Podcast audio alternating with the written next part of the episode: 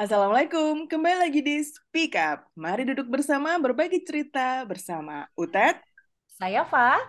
Dan saya Mel.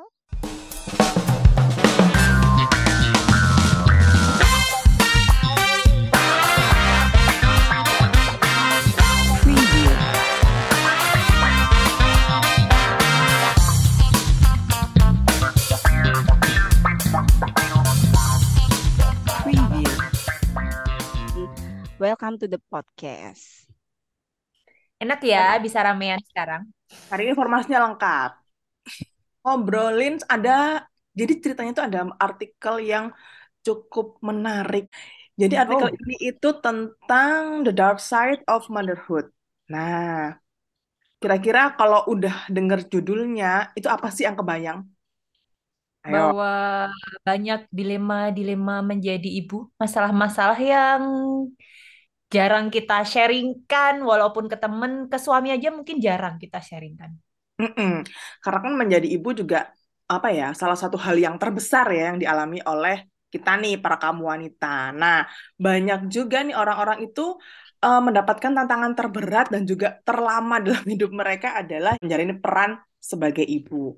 Ada keindahan dalam menciptakan kehidupan ini, ada sukacita melihat anak-anak yang tumbuh, ada kekaguman juga melihat kepribadian mereka yang berkembang. Tapi kita Ada tapinya. Mm-mm, ada tapinya. Di Mungkin balik kebahagiaan ada Oh. tapinya. iya, kan Iya, harus balance benar. sekali ya. Jadi kita juga kadang juga merasa sakit hati, Iya. merasa asing, takut, nyesel, gitu-gitu nggak sih? Jadi eh, di artikel ini tuh banyak banget nih eh, hal-hal yang mungkin eh, sebenarnya para banyak beberapa atau mungkin eh, mayoritas ya pernah merasakan satu dari sembilan poin ini, cuman kadang mungkin nggak berani untuk mengungkapkan atau untuk sharing ke orang lain karena takut dianggap kok ibu kayak gitu? Gitu kali ya karena kan memang pengalaman setiap ibu itu beda-beda ya dan perasaannya mungkin juga berbeda-beda selama menjadi eh, ber- berkembang bersama anak-anaknya ini tuh kadang sepele aja. Yang sering dijudge sama orang luar tuh pasti kayak hal kecil. Kamu ngasih pakai ASI atau enggak, pakai bedong atau enggak, gitu-gitu so, kayak sudah jadi masalah yang berat banget. Padahal kan ya setiap ibu itu pasti punya ilmunya masing-masing dan tahu anaknya itu seperti apa. Mm-mm. kadang kan eh, punya referensi yang berbeda eh, pasti akan treatment ke anaknya juga berbeda. Nah, ini ada yang Hmm. pertama nih.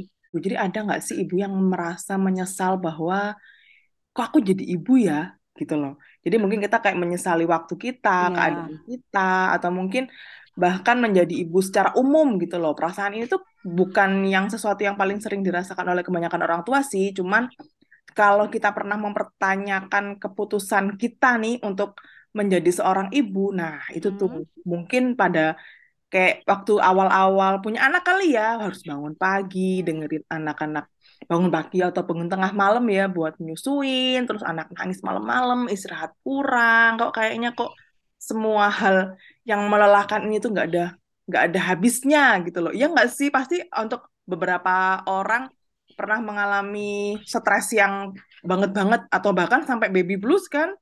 Oh iya, betul. Jadi kayaknya menyesal itu bukan sesuatu yang terus berkelanjutan. Maksudnya kalau sebagai Iya, seorang ibu benar banget. kan mungkin kita akan ketemu hal itu tuh di titik terendah. Maksudnya kadang pas udah capek banget. Kalau enggak itu sudah yang tengah malam yang mungkin hari itu atau minggu itu hectic yang kita ngerasa, ih coba kalau aku masih single. Coba. Nah itu tuh sebenarnya sudah termasuk penyesalan. Tapi itu enggak yang berkelanjutan. Cuman sampai di, oh ya udahlah kita langsung strong lagi gitu.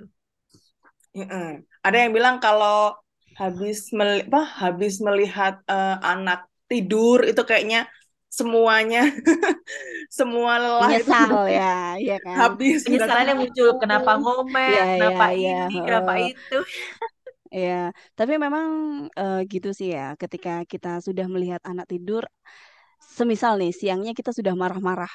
Wah, kamu seperti ini, kamu seperti itu. Malam waktu dia sudah tidur, kok kayaknya aku tadi terlalu emosional banget ke dia kayak gitu. Pernah nggak sih ngerasa kayak gitu? Sering sih always kalau itu. Kayaknya hampir tiap malam deh.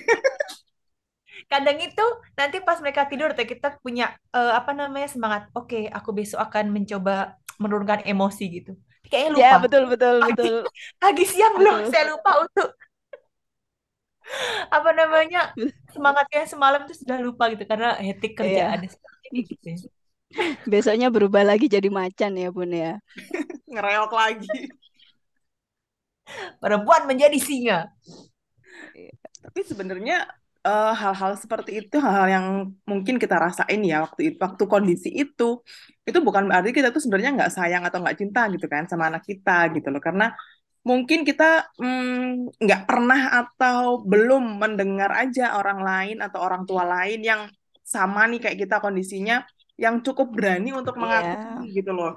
Yang ya itulah mungkin iya ya kita benar. sebenarnya butuh tempat untuk sharing sesama sama ibu tuh kayak gitu gitu loh. Supaya kita ngerasa kayak bahwa kita tuh nggak sendirian kok ngalamin ini semua gitu. Kita punya punya temen punya orang yang sama-sama lagi berjuang di kondisi yang sama gitu. Jadi kok kita cerita terus temennya tuh bilang ah sama aku juga kayak gitu. Itu tuh kayak merasa oke aku punya teman. Ah, oke. kadang kita cuma butuh bercerita sendiri. Terus kalau orang bilang, ya udah sabar aja, nanti anak itu tunggu aja gede, nanti kan bisa kerja lagi atau apalagi sebenarnya itu menurut saya nggak mungkin. Karena setiap anak itu per tahunnya itu punya tantangan masing-masing gitu loh. Kalau bayi, mereka tuh butuh waktu, masih kita waktunya hampir beberapa jam ngurusin. Nanti pas gedenya pun tuh menurutku nggak ada waktu luang, tetap kita ngurusin sekolahnya lah, bekalnya Mereka, gitu. mm-mm, Ya, benar. jadi kayak nanti gede bisa kok free.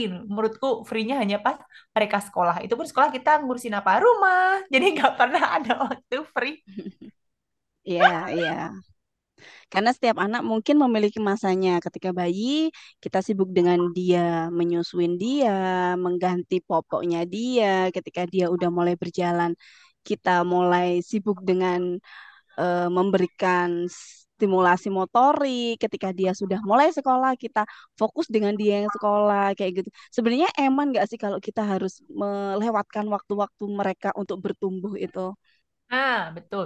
Setelah penyesalan itu, itu pasti kayak, Ya, ih, keputusan terbesar adalah menjadi ibu. Maksudnya di rumah. Karena ngelihat dia bisa ini, bisa itu tuh, ya itu makanya saya bilang penyesalan tuh nggak menyesal terus, tapi cuman ya di titik yang capek.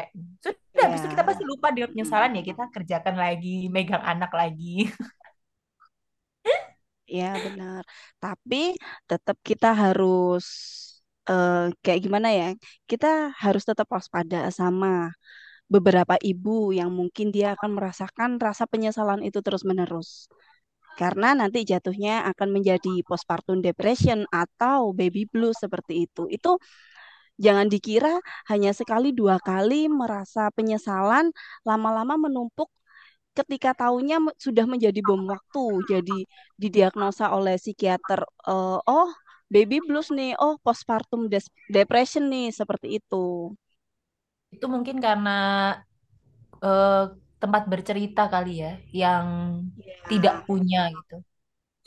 Iya, kayak biasanya mungkin si ibu sebetulnya eh, perlu support system juga sih, kadang minimal me time lah, ada waktu me time, walaupun mungkin me time-nya nggak keluar rumah ya, me time tetap di dalam rumah, kan ada beberapa ibu, aku dulu deh, aku dulu juga, waktu anakku kecil itu bisa dibilang aku eh, jarang dan hampir nggak pernah me time gitu, dan memang akhirnya, apa ya, eh, capeknya banget banget gitu, karena kan semua dilakukan sendiri. Nah, ketika akhirnya eh, ada bantuan dari suami, kalau suami pulang kerja gitu misalkan, dia pegang pegang anak-anak, walaupun nggak lama sebetulnya mungkin cuma sejam dua jam lepas lepas dari anak-anak untuk sekedar tidur atau untuk sekedar melakukan hal yang kita suka, balik lagi tuh akhirnya ketemu anak-anak udah moodnya udah enak lagi gitu kan, karena kalau udah ya, Iya, kalau kitanya sendiri udah moodnya udah nggak enak, itu kayaknya apa pun yang dilakukan si anak itu mau bener mau salah, kayaknya kelihatannya salah aja ya, iya nggak sih? iya. Eh, Kita bilangnya anak yang ngereok, ternyata ibunya yang ngereok ya Ibunya kan? sebenarnya yang reot. Jadi mengontrol pikiran sih yang membantu. Selain kita me time itu juga kontrol pikiran yang oke ini cuman hal kecil, ini cuma begini, aku akan jadi ibu lagi gitu. Karena kalau kita terus stuck di ih kan capek, nanti tiap hari gini lagi aku capek. Nah, itu tuh akan terus menerus yang ujungnya nanti kayak yang dibilang Bunda Melida tadi, kita akan jadi baby blues gitu loh kalau kita terus eh, mikirin itu suatu hal yang merugikan dan Iya, negatif. Jadi emang iya habis me betul. time dan kita harus terima sama yang ya udah itu kan pilihan kita. Eh, lalu untuk yang bahasan selanjutnya, mungkin setelah ada rasa penyesalan, biasanya kalau kita menjadi new mom atau ibu baru itu kita akan mengevaluasi seperti apa sih masa kecil kita, bener nggak? Kayak hmm, apalagi awal-awal melahirkan nih, saya juga pernah awal-awal melahirkan. Oh, ternyata seperti ini ya rasa, rasa sakitnya melahirkan. Berarti ibuku dulu pun juga merasakan hal yang sama. Oh, ternyata eh, untuk menjadi ibu baru dengan bayi yang eh, dengan anak usia bayi maksudnya ini eh, sangat-sangat sangat menyita waktu tidur ya seperti itu. Berarti ibuku dulu pun juga seperti itu. Pernah nggak sih merasa kayak gitu? Aku sering. Jadi bertanya sama aku kan katanya anak itu pasti kalau ada anehnya, tingkahnya aneh pasti ya dulu emaknya atau bapaknya kayak gitu. Kan ada ya orang yang bilang gitu. Jadi Iya, kalau iya, ada iya. anakku yang aneh gitu, aku pasti tanya, "Mah, emang dulu kecilku gini ya?" Ya udah ya kayak gitu itu langsung. Oh, oke. Eh, Iya, iya, iya. Memvalidasi Benar-benar ya. banget. Benar banget, Bun. Memvalidasi. Ya, mau validasi. Valid ya. Dulu waktu eh, usia satu tahun emang berat badanku segini ya? Loh iya emang segitu. Oh bener berarti. Kalau enggak, ini kok suka manjat-manjat, saya kan kasih tahu gitu. Ya udah, kayak gitu dulu kamu gitu Ya. nggak bisa diem Iya, gitu. Oh, baik. iya bener. Iya, jawaban yang paling mematikan dari ibu kita adalah, loh, ya itu kamu nggak usah protes kayak gitu Oh loh. iya, Jadi kayak lebih ke Oh kita tuh sebenarnya menghadapi diri kita sendiri versi mini. benar, Ya kan benar. nah Nah ya. Jadi mau Ya ngomel itu ya aku pernah mengalaminya. Mm, Bener. kayaknya itu ya kenapa dibilang ibu itu yang paling ngerti anaknya. Karena kayak kita tuh nyari emang lawan kita sehari itu anak gitu. Gimana dia biar nyaman, gimana dia biar kita ngasih semua pelajaran-pelajaran hidup ke dia gitu kan. Makanya kenapa dibilang ya ibu itu yang paling ngerti anaknya. Karena mungkin yang Iya kita, kita bener. yang lebih lebih sering sama dia ya untuk untuk apa namanya? Untuk melihat dan juga mengamati tumbuh kembangnya daripada orang lain gitu loh. Jadi ya ya pasti.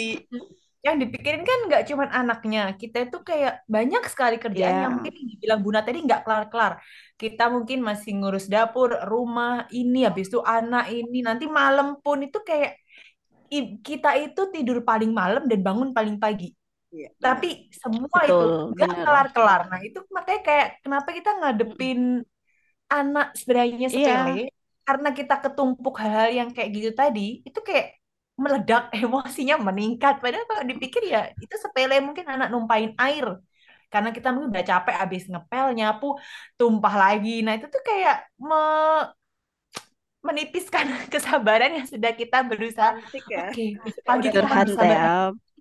Ya, Bunda Fu- Bunda Fa curhat. Oke. Tapi untungnya nih ya, untungnya kita itu eh, di, diberi titipan. Maksudnya anak kita ini adalah eh, orang yang benar-benar paling banyak eh, maafnya untuk kita, bener nggak? Oh iya oh benar. iya Apa pun yang kita lakukan, dia tetap akan memaafkan kita dan menganggap kita, wah, Bunda paling hebat, wah, masakan Bunda paling enak, kayak gitu nggak sih? Eh, merasa menyesal tau kalau sudah dengerin dia gitu mesti mau kita marin kayak apa tuh dia masih nemplok yang minta gendong Iya, astagfirullah iya. Itu merasa Mm-mm, bener. istighfar Sejahat itukah kita? Sejahat itukah kita? dunianya anak-anak itu masih ibunya, ngerti nggak sih? Jadi kayak eh ibunya itu ya dunianya mereka gitu loh. Jadi mereka kayak belum bisa belum bisa keluar dari dari circle itu. Jadi mau mau kita mau marah kayak mana, Mm-mm. kita mau mau se ngomel apa gitu ya sama dia, dia tuh tetap balik lagi balik lagi gitu loh. Jadi kayak kayak magnet aja mau dilempar jauh juga nanti dia balik lagi balik lagi gitu ya nggak sih? Dan Ya. kalau kita namanya Iya, dan mereka kalau walaupun semarah-marahnya mereka sama kita juga, ya tetap aja, tetap aja di mereka bakal nempel lagi, nempel lagi. Ya karena mungkin dunia Baiklah, mari mereka menjadi bunda-bunda yang sabar, Bun. Tapi itu yang yang yang emang bikin kayaknya eh, membuat kita sadar meskipun sesaat ya. Oh, harus sabar, harus sabar, tapi tetap aja besoknya lagi ya kayak gitu lagi. Setidaknya kita setiap hari ada yang mengingatkan lah. Oh, harus sadar ya, Bun, harus sadar kayak gitu. setidaknya menyadari bahwa sebetulnya apa yang kita lakukan tadi itu eh benar kita tuh nggak mau gitu kayak gitu. Cuman karena memang ada faktor lain, ada faktor XXX lain yang akhirnya membuat kita jadi setipis tisu itu, jadi gampang ngereok itu. Dan ketika anak-anak tidur, ngelihat eh, mukanya tidur, tangannya megangin megangin baju kita waktu mereka tidur, itu aja udah langsung yang baper sendiri, yang ngerasa kayaknya semua kesalahan itu kayak muncul di kepala tadi ngapain ya aku omelin padahal cuma gitu aja tadi kenapa aku harusnya bisa sabar lebih banyak kayak kayak gitu kan Itu tuh kadang kalau aku biasa mungkin sudah di, mesti kan kita sudah mengumpul ya, yang kayak nyeselnya apanya gitu. Nah, besoknya itu pasti aku tanya ke anakku sih. Maksudnya ketanya kayak kemarin habis marah ini ini ini apa yang kamu suka nggak? Terus habis itu misalnya dia bilang ya nggak suka dimarahin. Oke, berarti aku harus marahnya kayak gimana? Jadi aku tuh memin me- tanya ke anakku. Mungkin karena anakku sudah bisa diajak bicara ya. Jadi bisa gitu. Diajak Kalau yang ngobrol masih Ya, ya yang ya. masih kecil itu kayaknya susah. Jadi itu sih mungkin akhirnya inget lagi oh oke kalau marah itu karena sudah deal-dealan. Oh iya, berarti kalau pas marah gitu dulu. sekarang itu aku punya anu sih punya eh, jurus. Jadi kalau aku udah ngerasa bahwa wah nih aku mau ngereok nih udah udah kayaknya udah nggak bisa nih udah udah di ubun-ubun nih kesenggol dikit lagi nih udah udah meledak Meledak. Pecah ya. itu aku suka bilang ke anak-anak ini eh, Buna lagi lanu ya udah dikit lagi udah bakal marah ini Buna. Jadi tolong tolong eh, menjauh dulu dari Buna. Tolong jangan ngomong dulu sama Buna untuk beberapa saat biarkan Buna sendiri dulu daripada nanti kamu yang kena marah. Jadi kalau aku udah kayak gitu anak-anak udah nggak udah nggak itu tuh kasarannya udah eh, mereka udah paham. Dan akhirnya mereka kayak memberikan aku ruang sebentar. Entah mereka eh, main sendiri apa ngapain sendiri gitu. Jadi kayak aku tuh lagi calm down dulu nih kalau udah udah dingin aku baru kembali ke ring back to ring. Baru ke, ke Hmm. mereka lagi Ya, terus ya. baru kita ngobrol lagi. Atau juga ataupun sebaliknya kalau mereka yang lagi eh, heboh lagi emosinya lagi ngeluap-ngeluap juga kayak gitu. Cuman bedanya kalau mereka yang nangis nggak nggak nggak aku tinggal. Paling aku cuman ambil jarak dikit terus aku tungguin dulu sampai dia selesai. Kalau sudah aku tanya udah gimana? Udah bisa diajak ngobrol? Kalau dia nggak mau ngomong ya ya sudah kalau dia mau ngomong ya akhirnya baru kita ngobrol. Sekarang gitu sih. Kalau waktu mereka masih kecil sih aku belum bisa diajak ngobrol kayak gitu mentok cuman sebelum tidur minta maaf udah gitu aja. Pokoknya aku sih dulu mikirnya jangan sampai anakku tuh berangkat tidur malam itu dalam keadaan hatinya tuh dongkol gitu loh. Jadi walaupun salah nggak salah akunya ya aku minta maaf aja dah gitu. Gitu sih aku dulu gitu. Ya. Nah, waktu kita punya bayi nih, punya anak bayi, punya balita gitu kan, anak kita tuh bersama kita tuh hampir sepanjang hari lah ya. Bahkan mungkin Mm-mm. untuk yang beberapa anak yang masih tidur malamnya sama kita bisa dibilang ya kita 24 jam dong Mbak Arti sama dia gitu kan. Jangankan tidur di kamar mandi itu dia sudah di depan, Bun. Iya bener, dia selalu ketok ketok-ketok nungguin. Masih lama Ih, ya, Bu? berasa ditinggal ditinggal berjuang ke Taliban. Iya. Ya kan kita berjuang ya kan di dalam kamar mandi. Dia nggak ngerti. Benar-benar itu adalah uh, definisi satset buat-buat itu ya ketika kita lagi Iya. di kamar mandi ditungguin Betul. sama anak di depan. Oke, siap. Iya, heeh. Heeh. Nah, waktu si kecil nih mulai prasekolah, terus lanjut ke SD, bahkan setelahnya nih akan terasa mungkin mudah ya buat kita ba- uh, untuk bangun dan juga untuk menyadari bahwa kita nih nggak benar-benar mengenal uh, anak kita sendiri seperti yang kita kira. Iya nggak sih? Kalau aku Iya, sih. Karena udah sekolah tuh masih pasti SD udah ya ada campur yang- tangan lingkungan gitu loh. Mm-mm, apalagi kalau mereka sudah sudah uh, punya lingkungannya sendiri gitu kan di sekolah. Jadi sepertinya itu dulu anakku tidak kita tuh harus bekerja lebih keras untuk mengenal dia karena uh, menumbuhkan anak yang mau terbuka dengan orang tuanya itu kan tidak semudah itu ya. Apalagi misalkan karakter anaknya bukan yang ekstrovert misalkan. Karakter anaknya mungkin yang sedikit tertutup yang memang kalau untuk cerita itu harus mikir dulu ya. Gitu kan butuh effort yang lebih. Hmm. Nah, sekarang itu juga kebetulan aku ada di posisi itu karena mungkin anakku udah kelas 2 SD ya, yang paling gede. Sama lah sama eh Mel anaknya satu SD apa dua SD ya? Kelas satu, Itu ya. satu. Nah, itu lingkungannya udah udah kecampur sama lingkungan sekolah. Jadi kadang-kadang dia pulang Iya. sekolah itu kita harus korek nih. Kita harus korek-korek. Ya, Jangan benar. sampai jangan sampai kita ada di satu atap yang sama tapi kita nggak nggak saling mengenal gitu loh. Itu akan Iya. horor sih buat aku gitu loh. Makanya sekarang aku lagi berusaha untuk menempatkan diri sebagai teman dan juga sebagai orang tua. Jadi kadang-kadang ceritanya dia yang menurut aku kadang "Hmm, kok gini ya. Itu aku berusaha untuk menahan tidak berkomentar, saudara-saudara. Padahal udah gemes sekali yang mulutku udah gemes. Iya, iya. Tapi itu nggak komentar dulu, nahan sampai dia benar-benar selesai ceritanya. Terus kita tanya-tanya menurut dia gimana, baru deh pesan-pesan sponsor itu bisa kita masukkan sedikit-sedikit. Karena kalau langsung Iya. hakimi, Mm-mm, benar. udah deh, Apalagi udah udah seanak kita ya, Buna ya. Itu Uh-uh. mereka eh, jatuhnya udah sharing nggak sih, Bun? Yap, bener.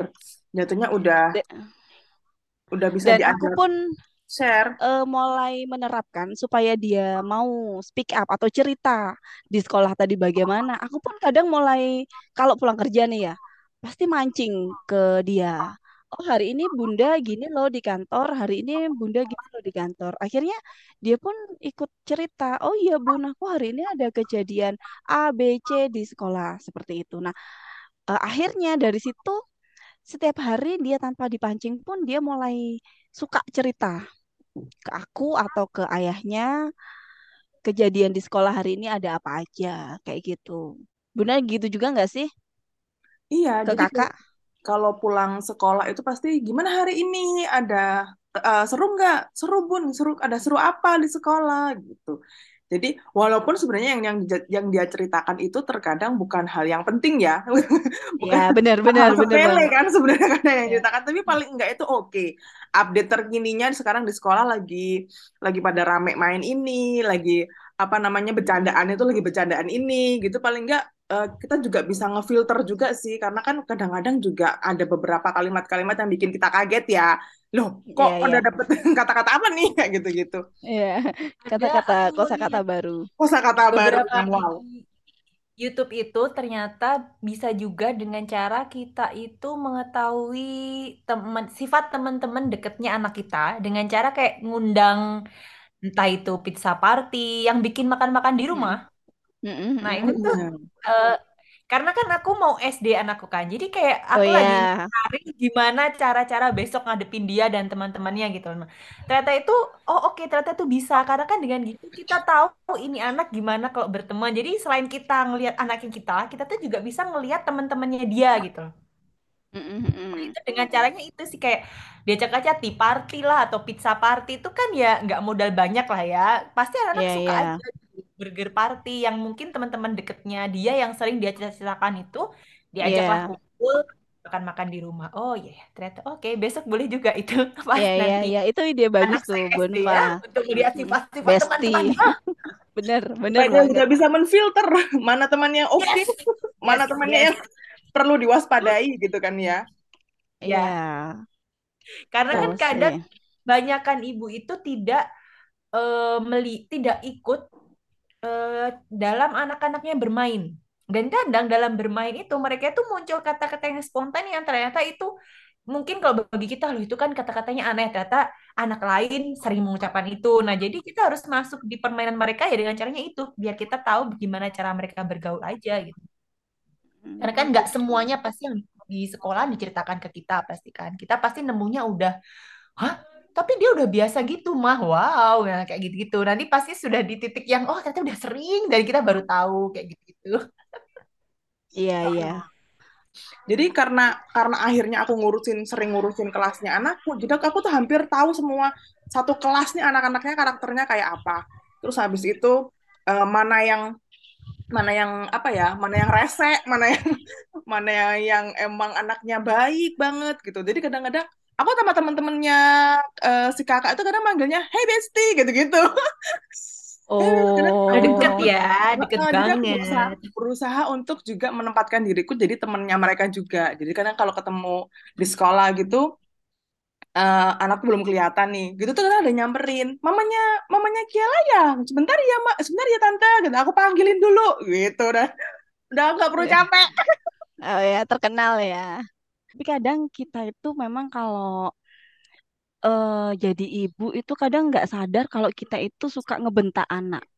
Jadi uh, kayak aku nih contohnya ketika pekerjaan di kantor udah hektik, pulang-pulang ternyata hanya sekedar nyuruh uh, dia ayo mandi sore gitu. Dia nggak berangkat-berangkat nih. Masih nonton TV, masih lele-leye itu secara tidak langsung nadanya udah naik satu oktav. Oktav. Ayo mandi Sedangkan dia dengan tipikal yang, loh bunda datang-datang kok ngebentak aku kayak gitu. Akhirnya jadi kayak, oh oh iya ya, kok tiba-tiba uh, suaranya naik satu oktav kayak gitu. Kayak gitu pernah nggak sih bunda sama bunda Fah? Ya pernah uh, lah. Sering. itu kayaknya ya, karena kita semua sudah menjadi ibu, itu tuh kita akhirnya saling tahu kenapa setiap orang itu sedikit-sedikit kehilangan kesabarannya. Iya bener, bener banget. Karena Kayaknya kita, kita sudah mengerti ya gimana ya, ya kayak gitu gitu loh. Hampir semuanya sama, walaupun masalahnya beda, tapi sama hmm. yang kita rasakan sebenarnya. Cuman ditumpuk-tumpuk akhirnya kayak hal sepele seperti itu. Nah katanya sebenarnya anak yang kayak Bunda Melinda tadi bilang itu sebenarnya dia tuh kayak butuh perhatian gitu loh. Misalnya kita suruh mandi gitu, uh, itu tuh dia masih ingin sebenarnya ingin diperhatikan aja makanya agak lama-lama. Tapi karena kitanya pas sudah pulang kerja jadi mandi! Iya. tapi tapi uh, maksudnya itu nggak kepingin marah gitu loh. Cuma secara nggak sadar cuman capek gitu loh suaranya ya, naik gitu capek. loh itu tapi kita nggak ada tujuan marah. Iya nggak sih itu wajar. Itu akhirnya pas uh, pas diingetin anaknya langsung oh iya kenapa marah ya? Pasti kita langsung oh iya iya iya. Oh iya iya bunda tuh nggak maksud marah bunda nggak maksud jadi perih. Tadi ngebentak hmm, kayak ada tombol on off-nya ya. Ya bener Iya sama sih aku juga. Tapi masalahnya juga kadang-kadang seputar masalah perkara cuman mandi. Iya sepele makan, banget. Disuruh makan nggak berangkat berangkat ke meja masih umek apa kayak gitu. Karena kita itu mikir sebenarnya kita tuh mikir waktu kayaknya bun. Kayak misalnya yeah, mandi uh, cepetan mandi kan kita mikirnya tuh kayak keburu sore. Tapi karena kita nggak uh, ngomong anaknya keburu maghrib. Mandi ya iya gitu. Jadi eh, iya, iya, iya. maksudnya kenapa disuruh mandi harus buru-buru? Masih harus kan bisa lima menit lagi 10 menit lagi gitu. Mungkin ya. kalau pengalaman tuh gitu. Jadi kadang ini anak makan cepat selesaikan. Karena dia sudah telat makan jam 8 kalau dia masih bermain apa nanti kan jadi setengah 9 jam 9 akhirnya makan paginya benar lewat gitu loh nah itu mungkin yeah, yang uh. aku sampaikan. Akhirnya kalau aku bilang cepat makan tuh harus menjelaskan dengan alasannya. Tapi di di next time-nya pasti uh, aku akan menjelaskan ke dia kenapa kok tadi bunda uh, nyuruhnya sedikit ngebentak karena ini sudah masuk jam sore, sudah hampir maghrib dan lalalala kayak gitu. Nanti akhirnya dia akan ngerti sendiri. Iya, itulah. Tapi kita sudah terlanjur naik iya. dulu. Iya, iya, iya benar-benar Momen itu udah nggak bisa dilupain gitu. Walaupun kita bisa iya. berikan alasan, masih kita bisa bukan alasan sih, memberikan apa namanya logikanya. Ya, Kenapa bener, harus cepat mandi? Nah, tapi kita ya sudah terlanjur naik, jadi ya udahlah. Iya. Kayak kita kayak nggak bisa mengulang waktunya gitu kan ya. Semoga aja nih kita semua bisa uh, tetap terus mengenal anak kita. Karena kan hari harinya itu kan Amin. panjang ya. Tahun-tahun iya, masa pendek tiba-tiba udah gede aja. Tiba-tiba udah mm-hmm. udah jadi apa namanya remaja aja gitu kan. Nah apalagi nanti kalau udah sampai di posisi anak remaja nah kita ini udah harus siap-siap nih untuk mencoba melawan hal-hal yang akan terjadi. aku aja, aku aja kalau udah ke kafe itu kepikiran hmm, nanti dia sudah ke kafe sama temennya, sama iya, siapa? Iya, iya benar. Ya aku tuh pernah loh nanti bilang. Bunda nggak punya partner untuk Jajan. uh, kulineran. Yes. Karena dia Ya, selalu ngajak benar. anaknya buat jajan. Aku Iya, kan udah bilang sama kakak itu, Kak, nanti kalau kakak udah gede, udah punya temen, nanti itu ya nongkrongnya tetap sama Bunda ya. Takut Oh, dasar. Bunda tetap ngelintilin. Oh ya. Bun, kayaknya kalau kita bahas motherhood ini, itu masih ada beberapa dari artikel yang mau kita bahas tadi ya, itu masih ada empat lagi lah. Dan kayaknya makin seru semakin ke belakang, tapi ya mengingat waktunya, nanti daripada bunda-bunda di sana bosan mendengarkan kita yang panjang, bagaimana kalau kita bikin part 2-nya? Oke, karena juga ini sudah Oke. waktu menunjukkan kita untuk menjemput anak pulang sekolah. Jadi Betul. tugas negara sudah memanggil ya. Iya, betul. Jadi kita tetap eh, selain podcast dan bisa sharing dengan bunda-bunda, kita juga tidak melupakan tugas negara. Oke, eh, walaupun semua itu kita juga menjalani dan mengalaminya, nggak usah khawatir. Ternyata semua ibu-ibu di luar sana itu juga mengalami itu. Jadi jangan sampai ada yang berkecil hati kalau wah kok aku jadi ibu masih belum sempurna atau eh, aku masih bisa belum jadi ibu yang paling baik gitu. Nah itu nggak apa-apa karena setiap hari kita tadi apa pun sudah bilang setiap hari adalah belajar. Betul. Dan jangan lupa untuk membuat rumah dan anak kita bahagia itu kita harus memulai dari kita yang membuat bikin kita bahagia sendiri. Caranya seperti yang sudah uh, Bunda Ute tadi bilang, kita bisa me time, bisa jalan-jalan, ataupun nonton aja di rumah itu pun sudah merupakan me time yang bikin kita bahagia. Nanti habis kita bahagia, kita bisa pegang anak dengan lebih happy lagi dan nggak ngomel-ngomel lagi. Ya kan, Bun? Betul. Oke, sekian dulu podcast dari kita. Sampai ketemu di part 2, dua minggu lagi. Saya Fajar. Saya Utet. Saya Mel. Wassalamualaikum warahmatullahi wabarakatuh. Dadah. Bye-bye.